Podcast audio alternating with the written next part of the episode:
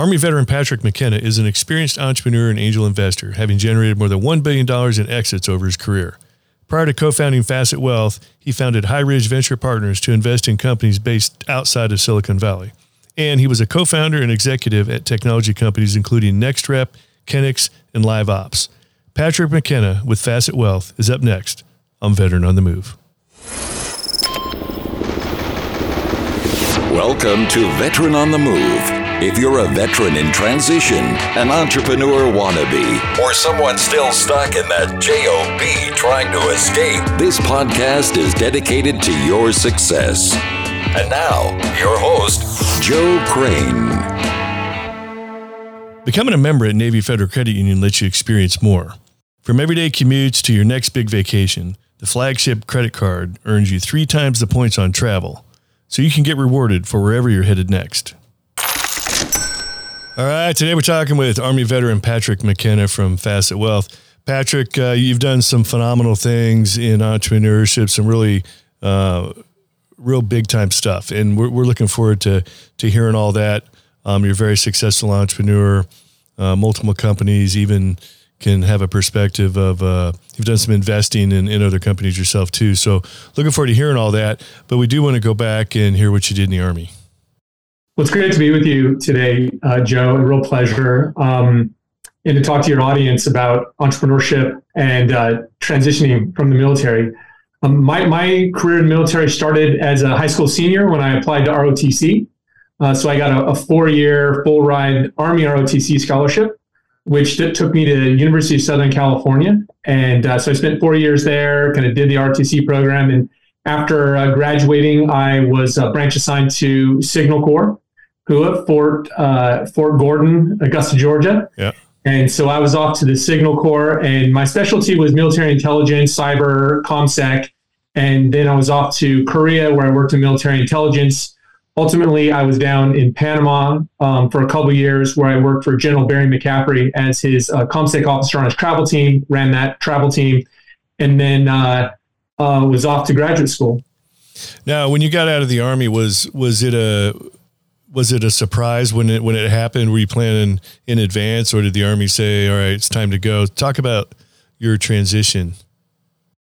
So I think I was pretty well prepared. Uh, I, I, had in my mind that uh, I had a you know four years of active duty, which was my commitment, and then I had at least a four year reserve commitment. I ended up seven years in the reserves after active duty. Mm-hmm. So I kind of knew that the date and time that I was going to be looking to transition. So one thing I will say to to our audience here is that I used the four years that I was active duty to do as much training, as much leadership, as much experience as possible. Took every school from airborne school HUA to uh, northern warfare training, but also did cyber classes. I did all the stuff that was offered to me. I took all those courses, and then I took jobs that were very relevant to the work that I wanted to do um, after leaving the military. So there's a, so many opportunities to gather training and experience during the four years that I knew that I was going to be getting out after four years. And my first stop was graduate school, business school. Mm-hmm. And uh, so I kind of set myself up with experiences that would have been hard to get in kind of finance and consulting while I was in the military,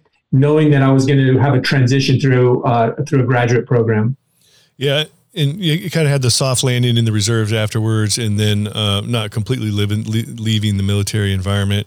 Uh, school or graduate school is a, a, great transition environment for for most veterans if you're looking to go to school because you're you're not under extreme pressure. Um, you know, obviously, school is a lot of work and studying and everything, but um, it's definitely a, a, safe environment as opposed to jumping into maybe the competitive job market or corporate America. So as you as you came out of college, were you were you interested in entrepreneurial ventures, or were you just looking to get you know make your mark in corporate America? So what's really interesting is that my entrepreneurial uh, interest came a little bit later. Mm-hmm. So I was following a very kind of traditional path. I, I went to graduate school, and it was like a two-year career um, fair. Frankly, you know, taste everything. Look at you know yeah. banking and consulting and product management or or whatever. There's a lot of things to look at. And for me, um, you know, heading into uh, into finance made the most sense at that point. I really was interested in learning more about business and the way kind of the global financial system work. And so I went to Wall Street. So I went to Georgetown, so USC undergrad, went to Georgetown, and I did a master's in finance. And then I did this program at the School of Foreign Service at Georgetown, International Business Diplomacy. So a nice combination.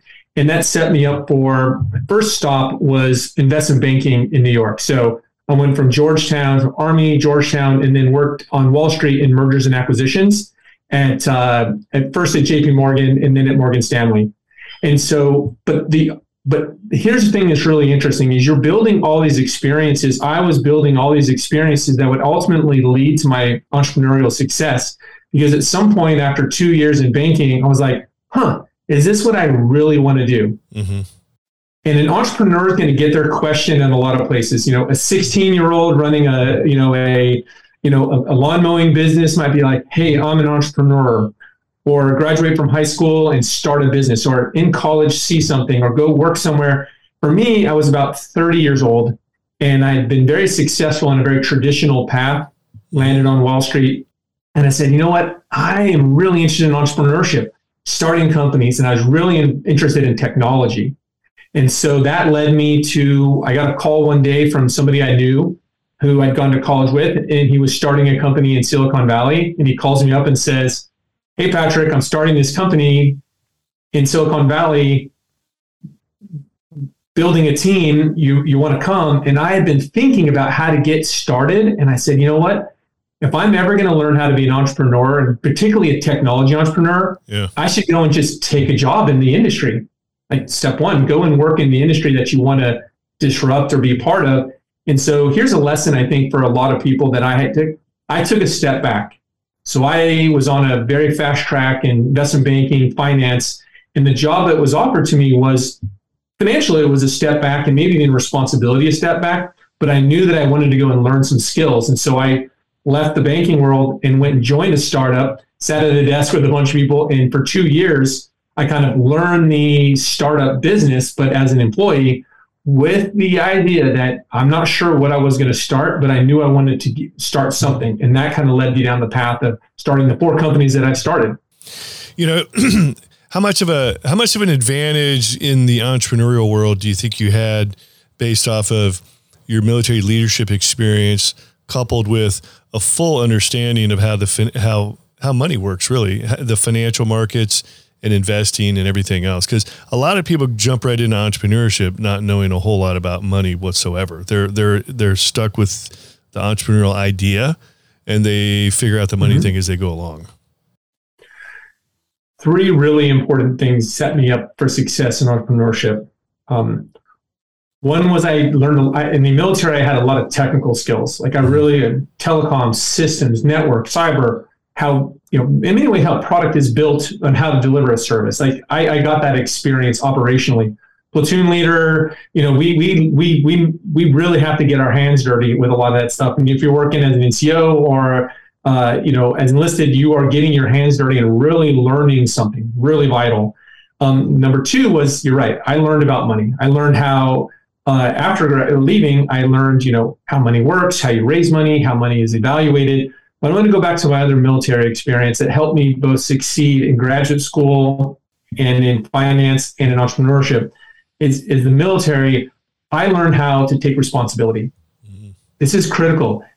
I think all of our fellow veterans and related spouses and all this, I think you take for granted how rare it is that your just natural ability to take responsibility for the mission, yourself, and those around you. And so when you get into an organization, whether it was banking or wherever, like I was president of the finance club in, in, in, in business school and, and in banking, like I really cared about the delivery of the full thing, which allowed me to be trusted by people around me, which allowed me to learn more. And then when I became, got into the, uh, the tech entrepreneur world, I was willing to take responsibility, see how responsibility flowed around, and that allowed me to learn faster. And I think that is something that people in the military take for granted because you have to take responsibility. Mission, it's not, you know, we'll wait for right. somebody else to come and do it. And then taking that attitude, add technical skills, money skills, and that, that leadership and responsibility is a great formulation for being successful in anything. But entrepreneurship, nobody's telling you what to do, Joe. You are you're writing the script every day. Yep And, and that's the key to entrepreneur. If you can't get up every morning and write the script, then who's going to tell you what to do? And there's one thing I love about you know, military operations, like go take that or here's your objective. You're going to be moving to contact and moving through adversity. It's not like you come back and say, hey, um, sir, uh, we didn't get the, we didn't take the hill. We didn't take the objective. Yeah. What are you talking about? No, you got to figure it out, right. you know, move through it. And so that's the same thing, same mindset that will make you successful in entrepreneurship. And it's interesting because you're somebody that has a phenomenal set of hard skills, all the technical expertise you learn when you're in the army, and the technical expertise in the finance world. You know money. It's it's a lot of very high end hard skills, but you go back to that soft skill that you picked up in the military, yes. which which is some some people call it ownership or knowing how to take responsibility mission accomplishment. It's so it's such a rare resource in the world. And this is one thing mm-hmm. I love about hiring military veterans and, and frankly the spouses have the same mentality. If you're running the the, the household for for active duty military, you are having that same ownership mentality as well. And so that's something that I love about hiring veterans, also backing veterans in entrepreneurial opportunities because that ownership mentality. Of course, you have to have the right idea and you have a great solution, but you will have less doubt about somebody's ability to execute. It's phenomenal. All right, hold that thought. We're going to take a break. Be right back. I know so many of you are figuring out what's next in your career. As a veteran, you might be looking at a whole new path and wondering what training you need to get there. If you're considering a job in software engineering, I highly recommend checking out Sabio. I know a lot of veterans that have successful careers in software since leaving the military. Sabio is a coding bootcamp and developer community that's been training veterans since 2013. So many former students say Sabio has changed their lives. Sabio is not your average bootcamp. In just 17 weeks, you'll not only learn to code, but gain real life experience and graduate ready to start a real high paying tech job. I love that finding a job is built into the program. After military service, finding a new job you love can be so daunting. Sabio has helped so many veterans kickstart their careers in tech. Sabio could be a game changer for you. Visit sabio.la slash on the move to learn how you can use your VA benefits to enroll at Sabio. That's sabio.la slash on the move. Don't wait. Go to sabio.la on the move today to learn more. Traveling is so beneficial, whether it's to relax or see somewhere new. And wherever you're going, a travel rewards card just makes traveling so much easier. I've had the flagship credit card for a couple of decades now. The premium travel card has a low annual fee of $49 and two times the points on all purchases outside of travel, meaning the rewards don't have to end even when the vacation does. Flagship credit card also comes with up to $100 in credits toward TSA PreCheck or Global Entry and reimbursement on an annual Amazon Prime membership. Hmm, I didn't know that. I need to look into that. Learn how you can earn up to three times points on travel and more with the flagship credit card at NavyFederal.org. Navy Federal is insured by NCUA, open to the armed forces, the DoD, veterans, and their families. Flagship rates are variable and range between 10.74% and 18% APR based on credit worthiness. ATM fees for cash advances are up to a dollar at non Navy Federal ATMs. Credit and collateral subject to approval. Right, back talking with Army veteran Patrick McKenna from Facet Wealth. So, Patrick, uh, before the break, you, one of the other things you were talking about, which I also wanted to readdress, was you went to work for a startup. You, you found you're fascinated in entrepreneurship. Not everybody gets this opportunity. I mean, I would say if you're somebody that really wants to get into entrepreneurship, but you don't already have that idea, you don't have that vehicle to the fight, the fight being entrepreneurship, going to work for a startup, if you can find an opportunity like that, is a phenomenal way to go. And that opportunity presented itself in front of you and you you were able to jump in and see what entrepreneurship was like working for a startup without actually writing the script completely yourself every day. You, I really recommend it for everybody, especially somebody who's trans, transitioning from the military. Like, why not have somebody else pay for you know all those mistakes that you're going to make otherwise, right? Yeah. So go and learn on somebody else's dime. Watch how it's done and you're going to like and not like things. And it's going to give you kind of the right mindset to say like oh i like this i don't like this. And then companies are always making mistakes that you can learn from. And then you can go out on your own venture. I always say like you're going to make a lot of mistakes right? Make new ones Right? So working for a company and learning and then going out on your own, which is really what I want to talk to you about today is like going out on your own and starting a company. So I've done it four times. Mm-hmm. And my most current com- my current company, Facet Wealth, is honestly my like magnus opus. It is the company that I feel the most passion for. It brings so many of the experiences we're talking about working for companies. I've also been an entrepreneur three times. My first company raised 50 million, sold it for 500 million.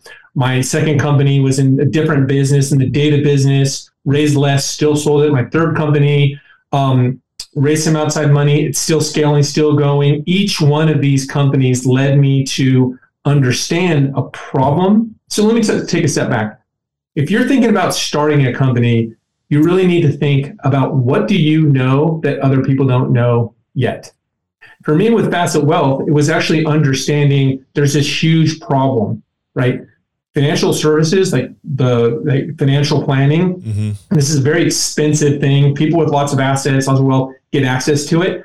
But people, the big mass market, the you know 44 the 40 million US households who control 40 some plus trillion of assets they don't have access to this high quality um, this high quality advice and knowing that technology can lower the cost of delivering this service is something that I knew and our my founding team we knew that this was a huge opportunity to bring innovation but there's three or four other questions that you really need to think about if you're thinking about starting a company what do you know know it before others but then it's like here it goes why this?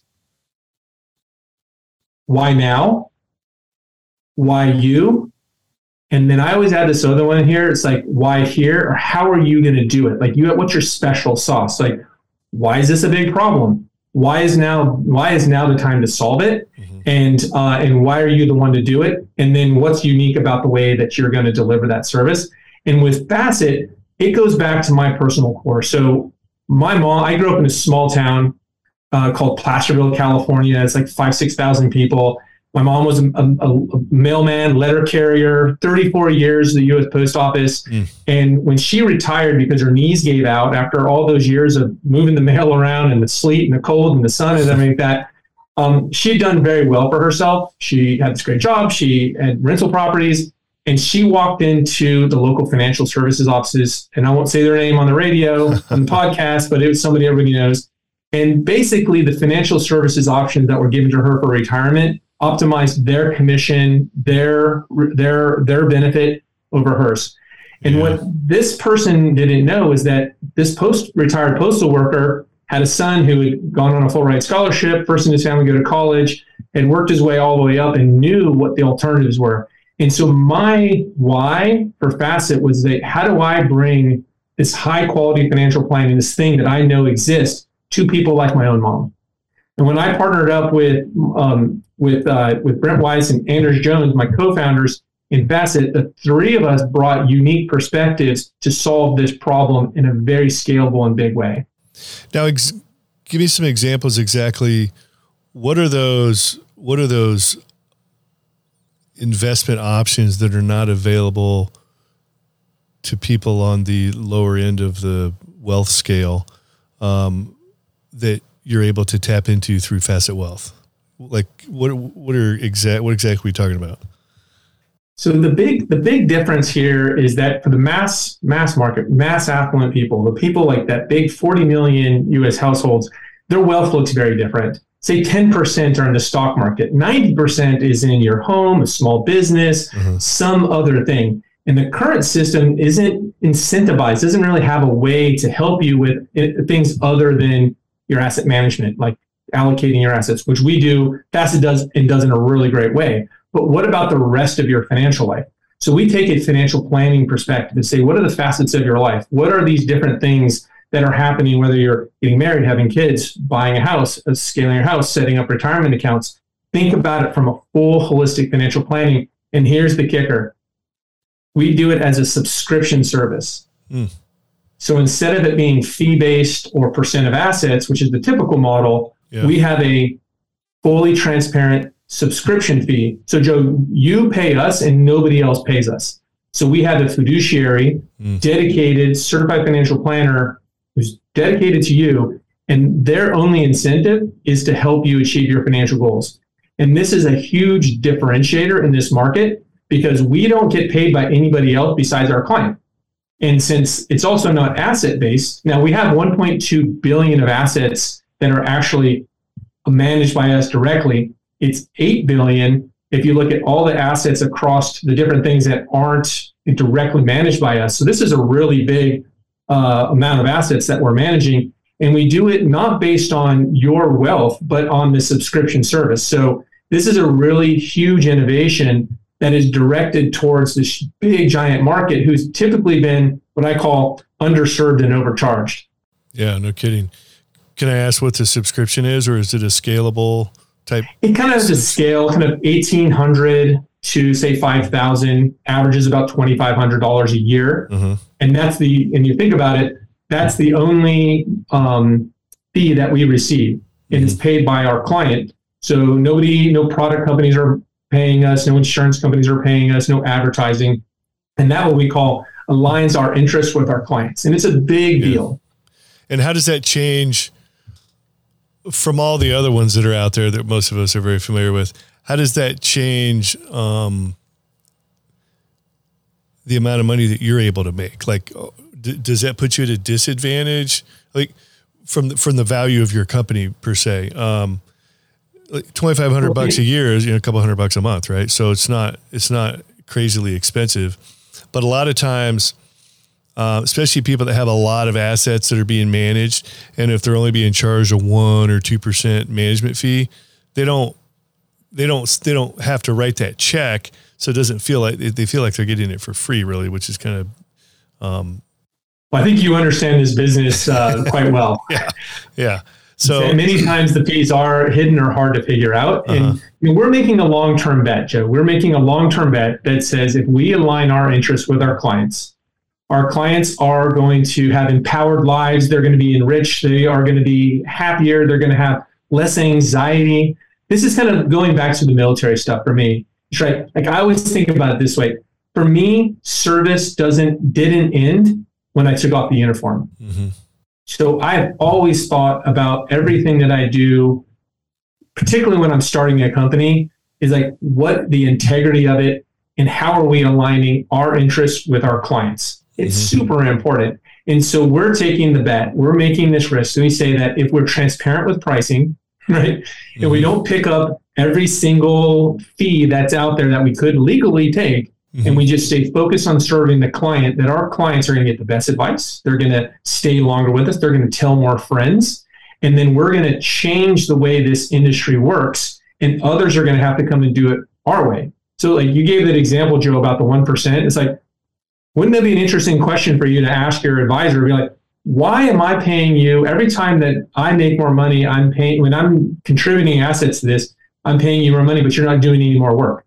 Like, it's a really interesting thing. Like, who else is paying you when you like take insurance? If, if we advise somebody on insurance, we don't take a commission for insurance. Now, you know, people do get paid an insurance commission. Oh yeah, and a lot of like times you don't know the, stuff, yeah. you, know, you don't know the conflict. And so we have just because we're mission oriented towards helping more people and more places live healthier and better lives through their financial uh, planning is that we then uh, have that alignment and we just believe over time that it's going to pay off. So, getting into some of the nitty gritty with Facet Wealth, how does it work? Is it like a platform or is it a relationship with an individual advisor at Facet Wealth? How, what's some of the what are some of the intricate details of how it works if somebody's interested? So this is a really unique part about our business model. Is this is the special get, sauce. You get Joe. You and all of one of our 12,000 plus clients get a dedicated certified financial planner mm-hmm. who is your advisor. Okay. Not a shared service. You're not calling into a call center. Mm-hmm. Now, those are there's great people on the phone working at those other companies in those shared environments, but you have your facet advisor. She has all your information. You and her have worked on a plan together. Mm-hmm. You're working towards quarterly goals about your family's interest. And um, it's the same exact certified person who would work with somebody with $10 million or $15 million. It's the same certification. certified financial planner. Mm-hmm. So you, as somebody in this case, one of our clients who kind of fits our demographic, you would be getting the same person, literally the same licensed person as somebody with 10 million or greater. Uh-huh. And all the tools that we have. So you are working within a tool, like within a, a, within a system. So you can see your cash management, see your assets, see your goals, interact via email and chat and text and stuff like that. So here's the thing. A lot of times with entrepreneurs, you have to like get over the nose. They say, when we started this in 2016, it was like one of the ways that we were going to lower the cost of delivering this service was to have certified financial planners, advisors, mm-hmm. work from home. Sure. And do it all through video. Now, seems obvious post 2020, but in 2016, that sounded pretty crazy. Yeah. When was Zoom? When was Zoom invented? Zoom is Zoom, we had Zoom in our first V, okay. and so another thing that we had as the insight was that the people say, "Oh, you're not. Nobody's going to trust their money with somebody they don't meet in person." I'm like, really? I think everything else I'm doing, banking, yeah. stock stuff, everything else isn't isn't done with an in-person engagement. The video relationship, it's very personal, but technology enabled us to create a more scalable and lower cost personal interaction. So we were executing this in 2016. People said to us, "Who's going to trust their money with somebody that they don't meet in person?" I'm like, uh, "We'll see." And now yeah. it's like, who wants to meet anybody in person, particularly to talk about, you know, their financial plan right. when you can do it at your leisure from your home without actually having to travel and waste all that time. So we have thought through all the different aspects of financial planning to deliver what's valuable to the client with the software enabled kind of ease of use. Interesting. And of course, I'm sure who's not going to give their money to somebody they haven't met that probably falls into the category of the older you are, you might be that way. But also, when you get older, it's harder to get around or harder to, you, know, you might have to drive all the way across town. You might not want that either. But we're getting to the point where 60, 70, even, even 80 year olds are perfectly competent in Zoom or FaceTime or all those things. So, um, do you find that what is your demographic? Do you find is it working better for younger people, older people, or is it across the spectrum? it's really 35 to 45 is kind of the sweet spot for okay. for our it's you know not gen z or young millennials it's kind of older millennials through gen x and okay. it does get a little bit older uh, it really just depends on where people are in their financial lives how close are they to retirement are they already in retirement and we have an offering for the whole spectrum but you know a young family who's building wealth who's now thinking about retirement thinking about school thinking about you know, having complexity in their financial life, we believe that every decision is a financial decision. You think about that. And so are you going to call your mm-hmm. stockbroker when you're thinking about upgrading your home or you have a baby? I mean, we've had some just amazing experiences. So let me give you an example of when you change the relationship with your financial advisor, some different things happen, right? So we helped clients pay off $340 million of debt last year. Just last year, 340 million in debt. Oh. Now, the typical advisor actually would have a conflict because paying off debt means you move assets, which they fee on 1%, to pay off debt, which they don't make a fee on. Right. right? So there's a, not to say they don't do it, but they have a disincentive to actually do that. Right. And also, since we don't take uh, we, we don't take any compensation for like student loan refi or debt consolidation, we can get what we call best execution, we can go and find a partner who's going to give the best terms to our clients. And instead of them paying us a referral fee, we can push all that benefit down to our clients. So when they're refining debt, they're actually getting the best terms, all that stuff, and we can kind of curate that.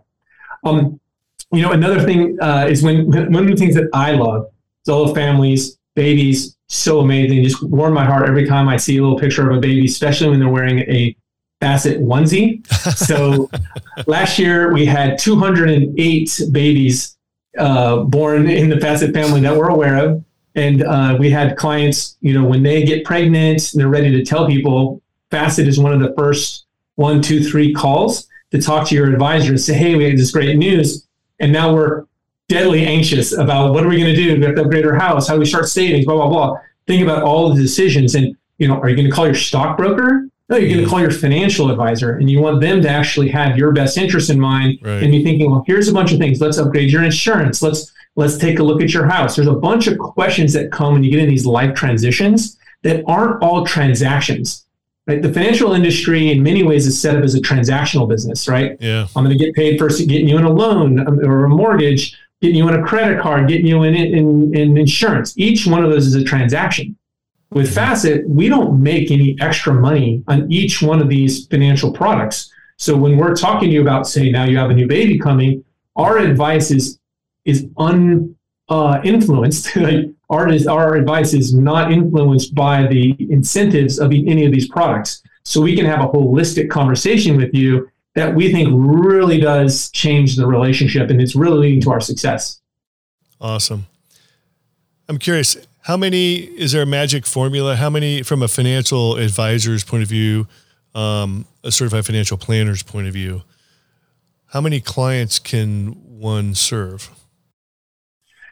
It's a really good question, and it's it's it's it's changing as we build more technology to make it more personalized and, and kind of the think about the busy work that a financial advisor has to do administratively with a client. The less busy work that a human interaction has to do, the more clients you can serve Yeah. on a very personal level. So the typical RIA kind of advisor, 70 to 80 clients at, at like any high quality. Uh-huh. For us, it's closer to 200, maybe 220. Hmm. And that would be us using technology to really optimize all the administrative back end. And here's my, my, you know, our facet view is that humans are vital in every workflow. Like the Mhm. human is the thing that you're paying for Yeah. not them actually inputting data into a into a spreadsheet. Right. And so if we can maximize the amount of time that you as our client are talking to a human advisor at the right time in the right place, a 10 minute conversation can be worth two hours of you like Oh, yeah. doing something else. And so we're constantly trying to figure out the way that our advisors can deliver service to our clients in the way that is the highest impact on their lives. And it's not always just having a one-on-one conversation. It's them doing stuff actually for our clients. Yeah. Awesome. Well, hey, we're, we're getting towards the end of our time. Before I forget, how do we find Facet Wealth? If if if you have, uh, are you are you looking for certified financial planners? We are we're hiring planners, salespeople, Awesome. engineers. Like we are hiring across the entire board. We would love for people to go to facetwealth.com, uh, take a look as a potential client, go through some of the videos, kind of see, uh, fill out a form, talk to one of our advisors and see if it's a good fit, Uh-huh. or go to our job placement and see the positions that are open and, Great. and certainly um, make an application. That's awesome. Well, hey, I want to give you the last word, Patrick. If, if you're talking to somebody, a veteran military spouse out there looking to get into entrepreneurship, not really sure what the vehicle to, to the fight's going to be for them, not sure if entrepreneurship might, might be right for them.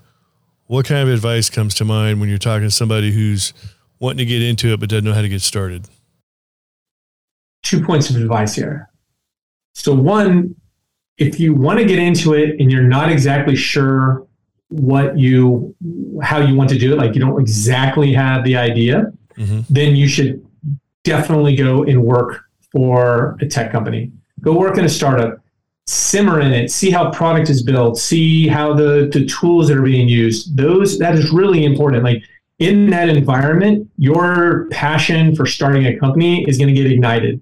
And wherever you land there, you're you don't have to actually work in that industry. If your general goal is to be an entrepreneur, go work in an entrepreneurial environment. You will then see how the sausage is made and then figure out the way that you want to do it for yourself. The other is if you have a very specific idea, like you know something that other people don't know Mhm. yet. I love that, right? This Yeah. is really important. Now your goal is a little different. You're saying, how do I get the tools, skills, resources, network so I can take my insight and start a company? And then you just have to assess yourself and say, where are my gaps? Really important. Where am I? I understand the product, the market? You may then make a different decision. You might be ready to raise money or start a, a minimal viable product and go for it. Or you might say, you know what? there's a couple things here I need to learn before I'm ready to launch this very specific idea. In that case, you want to go and work in the specific industry that you want to go and disrupt. Again, so you can build a network, learn more things. And mm-hmm. in, in that way, when you go, you actually have a higher likelihood of success. So general entrepreneurship, just get started in the entrepreneurial environment. Specific idea, do do an honest self assessment. Like I was part, I was honestly group A. I didn't know what I wanted to start, so I mm-hmm. just went and immersed myself in Silicon Valley tech. Then the I then I saw it being made, and I just kept working until I found an idea that my heart got passionate about, and then I went after it. So two really great ways to go about it. You need to be really honest. Back to that ownership. Own your own skill set. Be honest about what your passions are, and get get after it. Awesome. Well, hey, Patrick, great interview, great information. Facetwealth.com if you want to check them out. Um, not only are you looking to hire people, you're also looking for clients too. So, um, Absolutely. Whatever, whatever, you're looking for, check them out, facetwealth.com. And uh, you know, look forward to seeing the future success of you, of your company. Thank you. All right. These two veterans are Oscar Mike. Thank you for listening to Veteran on the Move, your pathfinder to freedom. If you like the show, leave us a review on iTunes. Reviews are always greatly appreciated. So until next time, this veteran is Oscar Mike.